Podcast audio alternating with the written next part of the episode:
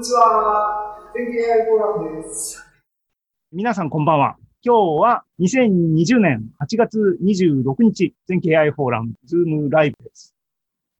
東海道 50X、これ見えてますか？見えてます。はーい。じゃあ、えっと、始めます。東海道 50X 準備編です。自己紹介をします。えっと、私は本田直です。仕事は UX、UI デザインをやっていて、3番目の子供ができるまではハッカソンによく参加してました。で、仕事でもプライベートでもなんか AI をなりわいにしてる人が非常に多いので、みんなの話についていくために、今、全景のこういう勉強会とかに参加してます。まず、今月は準備編っていうことで、本当に準備の話をします。東海道54次作りましょうっていう話が、えっと、市木さんに先週末来ました。で、まあ、レギュレーションはよくわからない。競争でも何でもないですけどね。コンペでも何でもないですけどね。でも分からなくてもいいやって思って、とりあえず調べてみました。東海道53次。まあ、歌川広重の東海道53次、もう超有名。これは一番最初の日本橋なんですけれども、えー日本橋から京都までの東海道の53の宿場町を解体ですと。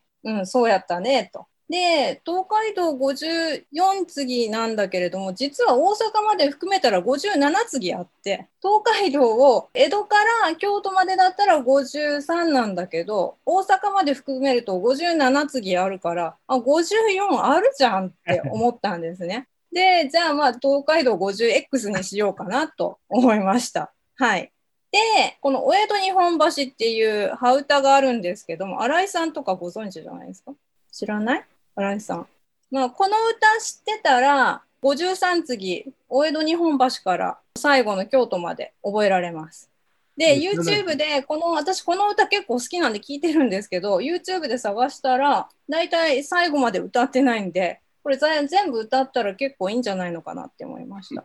私、コースをやってるので、この歌を、うん歌ったり弾いたりしております。大変。これ色っぽい歌。色っぽい歌ですね。これ結構色っぽい歌で、この何千メーカー先まで、さんでね。確か、こっちへって言ってるのは、あの、ジョロさんがこっちにおいでって言ってる。こっち来いよね。そうそうそう。だから、あれって多分、あの、なんだろう。吉原あたり、あの、ゆ遊郭の女の人がおいでおいでしてるんですよね。これってね。そうです。そういう歌なんですけど、嬉しくてだ。から結構、結構色っぽい歌です。はい。なんで、ちょっと聞いてみてください。で、まあ、その 50X 次を作るぞと決めて、で、大島に話をしました。で、さっきも、これ、この真ん中にいるのが大島です。で、大島に 50X 次作るぞと話をしました。そしたら大島が言うには、広重の絵を1000枚よろしくって言われたんですね。で、1000枚揃えても、ゼロベースで作っても多分結果は芳しくないよねっていう話をしたんです。じゃあどうすればいいかなってなって、そしたら Pix2Pix を使いましょうっていう話になりました。Pix2Pix っていうギャンのなんか一種みたいな。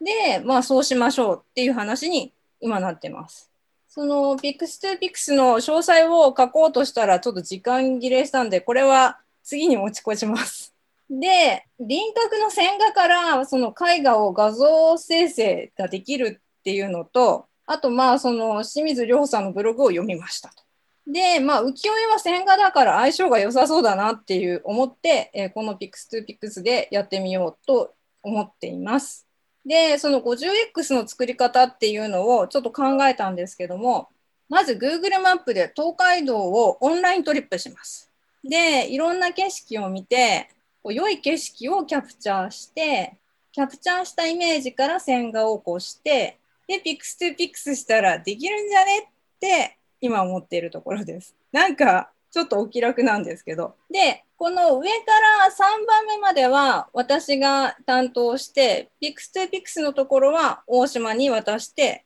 えっ、と、来月、かさ来月話したいと思ってます。で、ここでちょっと見てほしいんですけど、ここはどこでしょう ?53 次。え、だって腹って書いてあるじゃないですか。書いてあるよ書いてある。腹ですよ。はいうん、あ原宿。あ、原宿。原宿。でもその原宿じゃないですよね。あの、あそこの原宿じゃない。まあ、ここも原宿って呼ばれたんでしょうけどね。ほうほうほうちょっと調べ直します。そしたら次の絵を見てください。はい、次は、これはちょっと難しいから出しちゃうけど、掛川塾。その良い景色って何だろうっていうことでちょっと掘り下げるんですけど、円形と近景がある。遠くに山があったり、手前に海があったり。その山か川、海が必ずある。で、構図としては結構アシメトリーだ。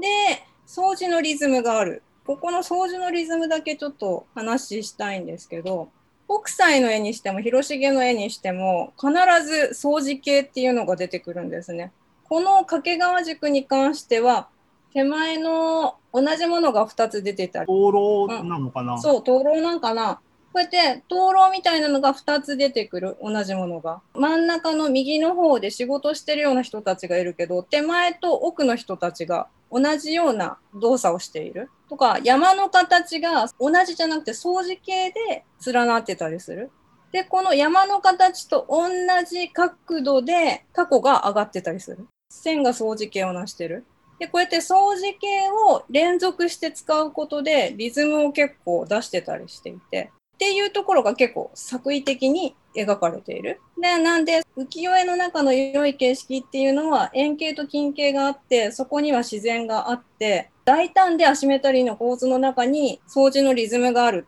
これがあるのを Google マップで探して、最後の掃除のリズムは自分が勝手に作為的に線画として追加すればいいんじゃないのかなって思いました。で、自分がやるのは多分線画を作るところまで頑張って、あとは技術的なところは大島にバトンを渡そうと思っています。はい。で、今、絵を探してる中です。で、ちょっとそこでいろいろ考えたことがあったので、今からはちょっと考えたことをつらつら話していきます。えっと、広重そっくりの作品っていうのはすでにあるんですね。えそれは誰かと言ったら、杉浦日奈子の二つ枕っていうところに出てきます。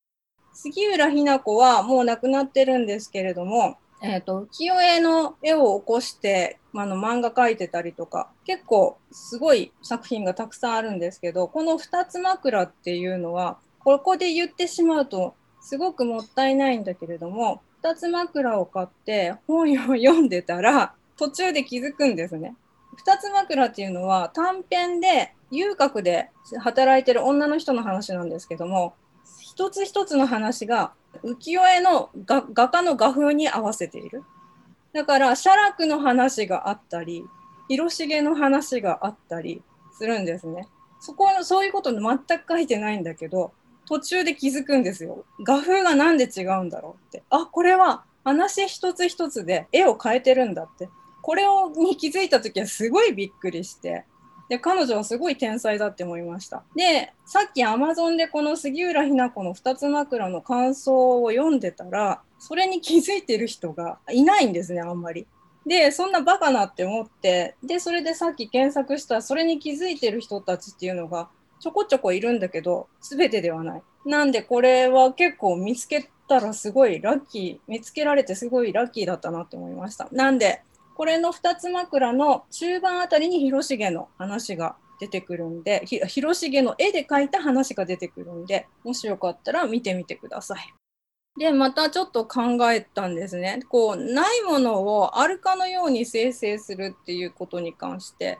他にもこの 50X 次以外にも、まあ、これ前回も言ってるんですけど、レンブラントの新作ってちょっと前に話題になったかと思うんですけれども、これの話をちょこっとしようと思いました。で、レンブラントの新作っていうのは2016年に発表されて、まあ、そのマイクロソフトとオランダの金融機関とレンブラント博物館とデルフト工科大学などなどによる共同プロジェクトで、レンブラントが多作だったために学習しやすかったって言われてるんですけれども、結構レンブラントに見えるよねっていう風な作品です。で、レンブラントはまあご存知のようにこの夜景っていうのでこの作品ですごく有名になった人で実は弟子が20人以上いて有名になってからは工房化していました。で、レンブラントは弟子が描いた絵っていうのをチェックしてサインしてたんですね。弟子が描いた絵も結構残ってるんです。まあ、心眼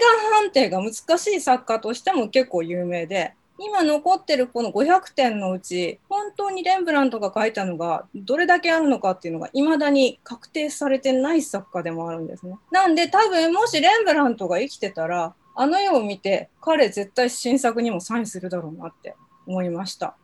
なんで、多分生きてたらあれにサインするだろうから、あれもレンブラントの絵でいいんじゃないのかなって思ってます。で、あともう一つ、これはダリなんですけど、ダリも結構有名なのは、これはアシスタントに書かせてサインした絵なんですね。で、ダリも、えっと、20世紀有名な画家なんだけれども、オークションでは大変嫌われてる作家です。なぜならば、半分贋作だからなんですね。現存するダリの作品で、ダリが描いて、ダリがサインした絵っていうのは、えっと、25%だって言われてます。アシスタントが描いて、ダリがサインした絵が25%。で、残りの50%は全部偽物だって言われてるんですね。で、なんかこのアー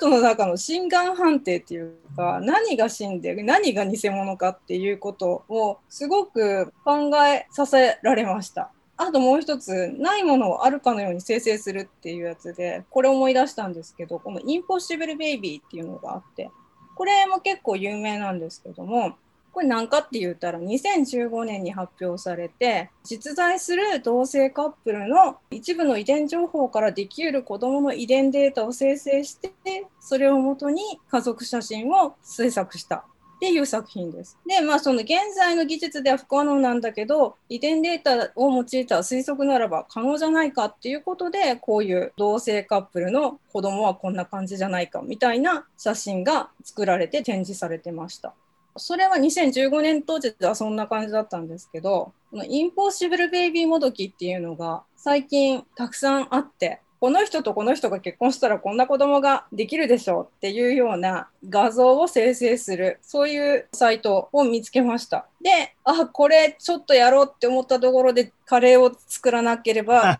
なくなった。というわけで、次回は良い景色っていうのをここだって見つけて、で、そこから線画起こしてって、安藤博重のアーカイブで、アーカイブはもう大島に渡して、で、それで、あとは頑張れっていう風な、で、頑張ったらこうなりましたっていう話をしたいと思います。すいません。20分で終わっちゃいました。以上です。はい、ありがとうございました。コメントがまず僕の方からいくつかしたいと思うんですけども、はい。えーまずデータセットですね、1000枚ないんですが、僕自身がですね、メトロポリタンミュージアムからですね、一生懸命夜なべして作ったデータセットを GitHub じゃないや、カグルにアップしてます。あ、そうなんだ250、広重はね、トータルで250枚ぐらいしかそれでもなくって、1000枚はいかないんですが、あの、うんうんオンラインフォーラムの方からリンクたどればあります。うん今、なんか見せられれば見せたいんですが、うんメトロポリタンミュージアムデータセット、これだ。リンクをチャットに行けますね。これ言ってみてください。これだと、あの、広重だけじゃなくて、メトロポリタン所蔵の作家さん何人にトータルなったのかな結構作るの大変だったんですよ、これ。僕が夜なべして、あの、多分3回ぐらい AI フォーラムでですね、僕はですね、大変だった、大変だったってこう、言いまくった、あの、曰く付きの データセットなんですが、こうこれぜひ活用してください。浮世絵とあかどう。もありがとうございます。多分、ピックストゥピックスでね、浮世絵を最終生成にしようと思ったら、浮世絵のサンプルがないとやっぱりダメだと思うんで、そこに活用していただければ、あの、いいと思いますけども。はい。全部ゼロから作ろうっては思ってなくって、景色を生成しようかなって思ってて、人は外そうかなって思ってます。別レイヤーで生成しようって思っていて、僕自身がうん。ギャンに生食わせで、要するにゼロから広重が書いてないやつをギャンで書かせようっていうのをやって、今継続中なんですけどもまだ学習の途中なんですけどもそうするとメトロポリタンの広重のデータセットって別に53次だけじゃなくて他のものもあるんですけども、ですよね僕が54次を作りたいっていうセンスでその中から取り出したのが250枚が54次のバリエーション、うん何通りかバリエーション彼も書いていてそれなので、はいはいいわゆる人物画、浮世絵人物画みたいなのを全部省いて、風景画の54次だけで250枚あるんですよ。なので、大島さんにお伝えください。はい。今日大島来るはずだったんだけど、誕生日ボーイだから忙しいんじゃないですか。っていう感じ。僕、僕からのコメントはそんな感じです。っていうことで、はい。皆様コメントをお願いします。古川さん、どうぞ。無理やり。あ、ピックストゥピックスっていうのがなんかすごいいいいいですね。私、54次やろうって思った時にどう考えていいのか分かんなくて、うんと思ってたんですけど、そっか、あと。え、サンプルから線画を作るのはどうどうやるんですか？サンプルから線画っていうか、東海道の 50X 次って多分、江戸から京都の間のどこかの景色を、線画を起こすのは自分でやろうって思いました。例えば、そうそうそう。あの、なんて言うんだろう。フォトショップとかでエッジ検出ってあるじゃないですか。写真をもっとポスタライズしてって、色を原色してって、そこから、あまあ、そそれぐらい原色、16色ぐらいに原色すると、あの、境界がはっきりするんで、エッジ検出ができるんですね。そのエッジを検出していって、そこで線画ができるっていうふうにも考えてます。なんだけど、実はそのピクストゥピクスであの逆線画から絵を起こしていくのは反対のこともできるらしくって写真からピクストゥピクスで線画を起こすっていうこともちょっとできるっぽいんですね。なんだけど多分それだけをするとそのなんかさっき言った掃除系を配置して絵にリズムをつけるとかそういうことは多分できないんだろうなって思ってて、そこに作為的に自分が線入れてもいいかなって思ってます。その全部自動化してしまうことじゃなくて、どこかに作為作為的なところを入れないと、なんだろう、絵として多分面白みが出てこないだろうと思ってます。結果的に。今んとこそう思ってます。いやだからもうあえの線画は本田さんのアーティスティックなインプットがいっぱいこう入るっていうことですよね。あそうですね。多分、富士山も東海道53次見たらわかると思うけど、あの昔、太宰治の富岳百景だっけ？小説。あれで赤富士の角度がおかしいってぼやいてる話があったと思うんですけど、本当の富士を描いたらあそこまで尖らないんですよ。なんだけど、画家が見てる赤富士っていうのはあんな感じに尖ってる？なんで、やっぱある程度の作為があって、その絵絵として面白くなるはずなんで、この景色いいなって思ったのを、そのまんまエッジ検出して、線画として起こして、ピクストゥピクスでやったとしても、技術的な面白さはあったとしても、絵としての面白さはあんまなさげだから、そこを絵として面白くするのが、私が頑張るところかなって思ってます。もうだからサンプルとかいらないんじゃないですか？線画だけもう 空でこうピピって書いちゃえば。あ、それもあるかもいしれない。やだからね、あのうんさっき言った対象とか繰り返しとかっていうのを仕込むわけですよね、そこにね。そうそうそう。あと、これ見ててすごい思うんですけど、風の表現がすごくって、絵の中にタコが飛んでたり、傘が飛んだり、紙が飛んでったり、何かが飛ぶ表現がすごくあって、絵っていうのはもうこの時代って本当写真とかテレビもなかったんで、こうやってオンライントリップって今言ってるけど、昔の人たちはこういう絵を見てトリップしてたから、臨場感を出すための工夫っていうのが掃除系以外にも風を出したりとか近景をものすごく近くに出して遠くを感じさせるとかいろんな工夫がされてるんでそういうところらへんをいろいろ私もちょっと自分が学習して 50X 次作りたいなって思ってます。人間とコンピューターのハイブリッドアートですね。そう。そう。はい期待してます。はいところで、はい本田さんね、アーティスティックな本田さん、あの今僕、チャットの方に、本田さんこれどう思いますかって、ツイッターのリンクを送ったんですけども、それちょっと開いて見てもらえませんかね？はい、見ます。これどう思います？今見た。これ。これ気持ち悪いっすよね。気持ち悪い。気持ち悪いんだけど、なんて言うんだろう。これ、大首絵じゃないですか。で、東京に行ったら、本当に大首絵みたいな人がいるんですよ。私、3嘘だ人ぐらい、嘘本当、だ本当に、本当だって。例えば、長谷川東博の松の絵があるじゃないですか。長谷川東博の松の絵も私はあれ嘘だって思ってたんですね。でも結婚して石川県に来た時に初めてあこれはリアルだったんだなってすごいびっくりしました。本当にこんな松があるじゃないかって。いやいや、アートでね、僕たちが絵でしか知らないものって、うんやっぱりなんかそう思いがちだけどっていうのは僕もね、いろいろ感じるところは過去あって、うん。僕は思ったのは、オランダに1年住んだんですけども、あはい。っちに行った時に空の雲を見た時に、その時代の風景画みたいなのの絵みたいだなと思ったのは、多分そういうことの一つなんだろうなと思ったし、そういう意味でね、はいはい。さっきあの、本田さんが富士山がとか、ちょっとデフォルメしてあるみたいな解説をしてましたけども、実際に広重も東海道を行き来してスケッチみたいなのはしてるっていう話ですよね。うんうんうんだからあの絵柄が僕は思ったのはどれぐらい写実的でどれぐらいが創作っていうか変更なんだろうっていうのはちょっと気になるっていうかどうなんだろうなって素朴に思ったりもするんですよね。逆に言えば結構写実的に描いてるんじゃないのかなと思ったりしてて。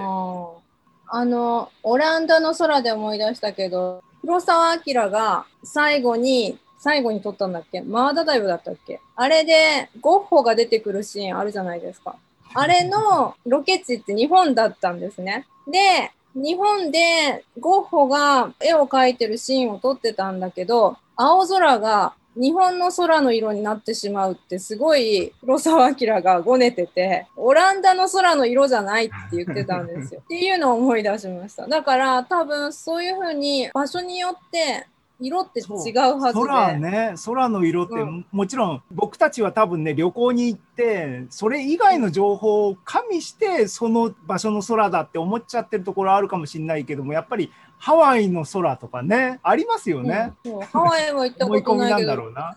で見た時は空すごいって思いました。だから